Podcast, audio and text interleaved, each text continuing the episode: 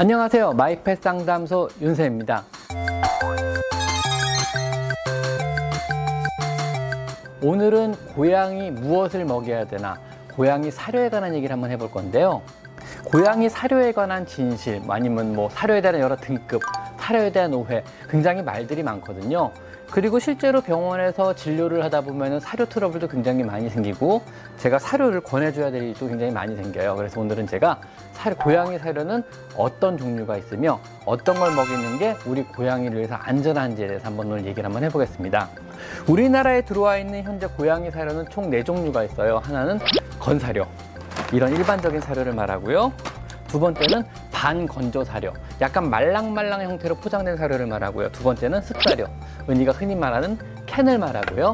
마지막으로 상업적인 생식, 인터넷으로 구매해서 냉동으로 유통되는 생식을 말하는데요. 오늘은 캔과 건설에 대한 얘기 좀 해볼까요? 일단 어떤 사료가 좋은 사료냐? 뭐 이런 걸 따지기 전에 일단 서로 약간의 차이가 좀 많이 있어요. 먼저 첫째로 건사료 같은 경우에는 수분 함량이 10% 미만의 굉장히 걸조된 사료고요. 그다음에 실유통기한이 굉장히 길어요. 10개월 이상이 되거든요. 그리고 보관이 비교적 굉장히 용이하고 저렴해요. 그다음에 칼로리를 맞추거나 아니면 사료의 영양, 균형 있는 영양을 맞추기 되게 쉽게 나와요. 편하게 먹이고 그다음에 고여, 저렴하게 먹일 수 있는 사료에 들어가요. 단점은요. 건조 사료 같은 경우는 따는 순간부터 여러 가지 지방분의 산패가 일어나요. peroxide가 형성된다 그러는데요. 이게 고양이 몸에 그렇게 좋지 않아요. 쉽게 말하면 오래된 기름으로 고기를 튀기거나 치킨을 만드는 거랑 비슷하다고 보시면 돼요.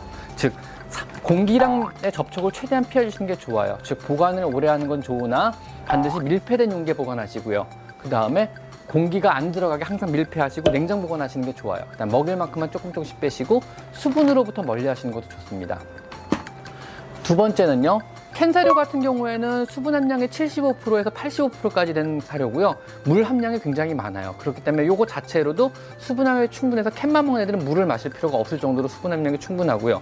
탄수화물 함량이 지극히 낮아요. 한, 한 5%? 많아야 10%가 채 안 될 거예요. 그렇기 때문에 많이 먹어도 고양이가 그렇게 살이 찌지는 않아요. 소화 흡수에도 굉장히 많은 도움이 되고요.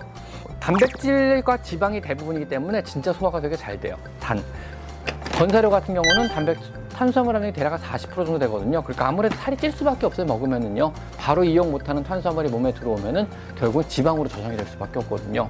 단지 이제 캔 사료 같은 경우는 단점이 이제 비싸다.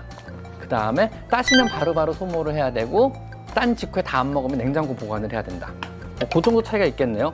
캔을 많이 따 먹으시는 게 사실상 건강하기는 해요. 근데 여러 가지 이제 뭐 비용적인 측면이나 아니면 보관, 야, 더 뜯어놓으면 어떻게 보관상의 측면이나 이제 건사료를 섞어서 같이 많이 급여를 한 형태죠.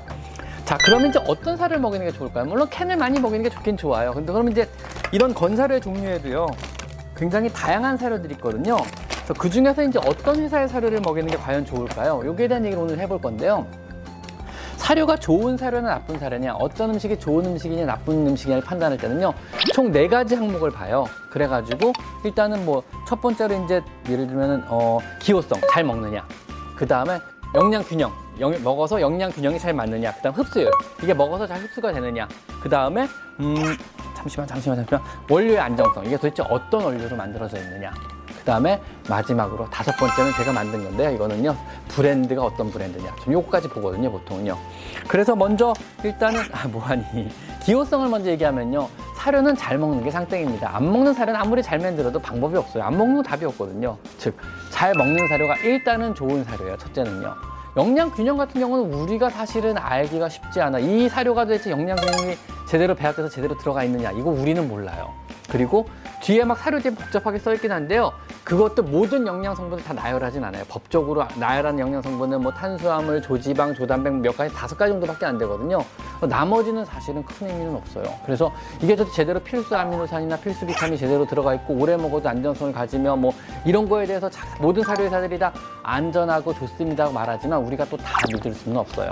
뭐 여기에 대해서 입증 뭐 아프코라든가 미국 사료 펫사료협회라든가 이런 데서 막 뭐 표준안을 제시하기도 하는데 그거를 제대로 지켜서 잘 만들었는지 이걸 또 알 방법 없고 그걸 제대로 지켰다 그래도 사실은 그 표준안이라는 게 정말 최소 필요 원칙이거든요. 이거 이상이 들어가면 좋은데 그 정도만 들어가면 된다라는 걸 규정한 거기 때문에 사실 그것만 믿기에도 이사를 진짜 좋아하는구나 니네들.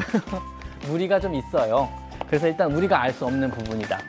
다음으로 할건 흡수율이라는 건데요. 무슨 얘기냐면은 사실 사료를 보면요, 여러분들이 어 이거 탄수화물 몇 프로, 지방 몇 프로, 단백질 몇 프로 해가지고 어 단백질 함량 40% 이상, 어 고급 사료, 어 이거 단백질 함량이 20몇 프로밖에 안 돼, 이건 저급 사료 이런 식으로 많이 구분을 하세요. 근데 그게 흡수율에서 들어가면 되게 좀, 좀 맞지 않는 문제에 들어가요. 무슨 얘기냐면요, 단백질도요 흡수율이 굉장히 높은 종류의 단백질이 있어요. 그래가지고 근데 반면에 흡수율이 굉장히 낮은 종류의 단백질도 있어요. 그래가지고 흡수율이 높은 건 60% 70% 아니면 날 단백질 같은 거 거의 100% 가까이 흡수하기도 해요. 근데 예를 들면 곡물로 만들어진 글루텐 같은 단백질이나 식물유래 단백질 같은 흡수율이 굉장히 떨어요. 40% 미만이 되기도 해요. 바꿔 말하면요. 실제 단백질 함량이 40%입니다, 50%입니다는 아무런 의미가 없어요. 이게 어떤 단백질로 구성이 돼 있느냐가 중요한 거예요. 그래서 보통 뭐 성묘 같은 경우는 단백질 함량이 뭐 25% 이상만 되면 되고 뭐 자묘 같은 경우는 단백질 함량 30%만 넣으면 아무런 문제가 없어요. 거기서 얼마만큼 좋은 단백질로 그 이상으로 구성이 돼 있냐가 중요한 거지 어떤 단백질로 구성이 되냐 이게 중요한 거지 실제 단백질 함량이 몇 프로입니다는 사실 그렇게 크게 중요하지 않을 수 있어요. 그래서 여러분이 사료에 써 있는 단백질 함량 뭐 40% 이상 뭐 요거를 너무너무 맹신하실 필요는 없어요. 물론 단백질 함량이 높으면 좋은 사료는 맞습니다. 하지만 어떤 단백질이냐가 훨씬 더 중요하다는 거. 마지막으로 이제 원료의 안정성에 대한 얘기인데요. 이 얘기가 처음에 주장된 게 사실 멜라닌 파동 때문에 그래요. 예전에 한 10년, 15년 전에 사료에 멜라닌을 집어넣는 바람에 중국에서 단백질 함량을 되게 높게 만들거든요. 수치적으로는요. 근데 이제 그게 신부전을 유발해서 애들이 많이 죽었어요. 그때 이후로는 도대체 이 사료의 원료가 뭐가 들어가 있냐 이 사료의 원료는 무엇을 썼느냐 이거를 사람들이 파고든 거죠. 그래서 원료별로 사람들이 피라미드를 만들었어요. 그래서 원료의 안정성으로 사료의 등급을 나눠버린 거예요. 그래서 grocery food, premium food, super premium food 그래가지고 뭐 natural food, organic food 뭐 human grade 해가지고 뭐 이런 식으로 만들었더라고요. 근데 그 표가 어느 순간에 인속도로, 인터넷으로 급속도로 퍼지면서 사람들이 맹신을 하기 시작한 거예요. 근데 그런 표를 만든 단체는 없어요. 그, 그런 표를 보증하는 기관도 없어요. 쉽게 말하면요. 개인이 만들어서 그냥 퍼트린 거거든요. 근데 이제 사람들이 그걸 너무 맹신해버린 거죠. 그러다 보니까 거꾸로 돼버렸어요. 사료회사들이 그 표를 이용한 거예요. 사료회사들이 그 표를 보고 그거를 마케팅 포인트를 하면서 마케팅으로 막 쓰기 시작했어요. 그래서 사료 이름이 natural이 붙기도 하고 오가닉이 붙기 시작한 거예요. 막. 그래서 재밌는 현상이 벌어진 거죠. 심지어 뭐 유기농, organic을 인증해주는 기관도 없어요. 그나마 유기농을 가장 그럴듯하게 가장 권위 있게 인증해주는 게 USDA 마크거든요. 그게 이제 미국 농무부에서 아 이거는 유기농입니다 도장을 꽝 찍어주는 건데 이것조차도 펫푸드에 대해서는 보증을 해주지 않아요. 즉 미국 농무부조차도 우리가 사람의 음식에 대해서 보증을 해주지만 동물 음식의 유기농 마크는 보증을 절대 하지 않습니다라고 명시를 해요.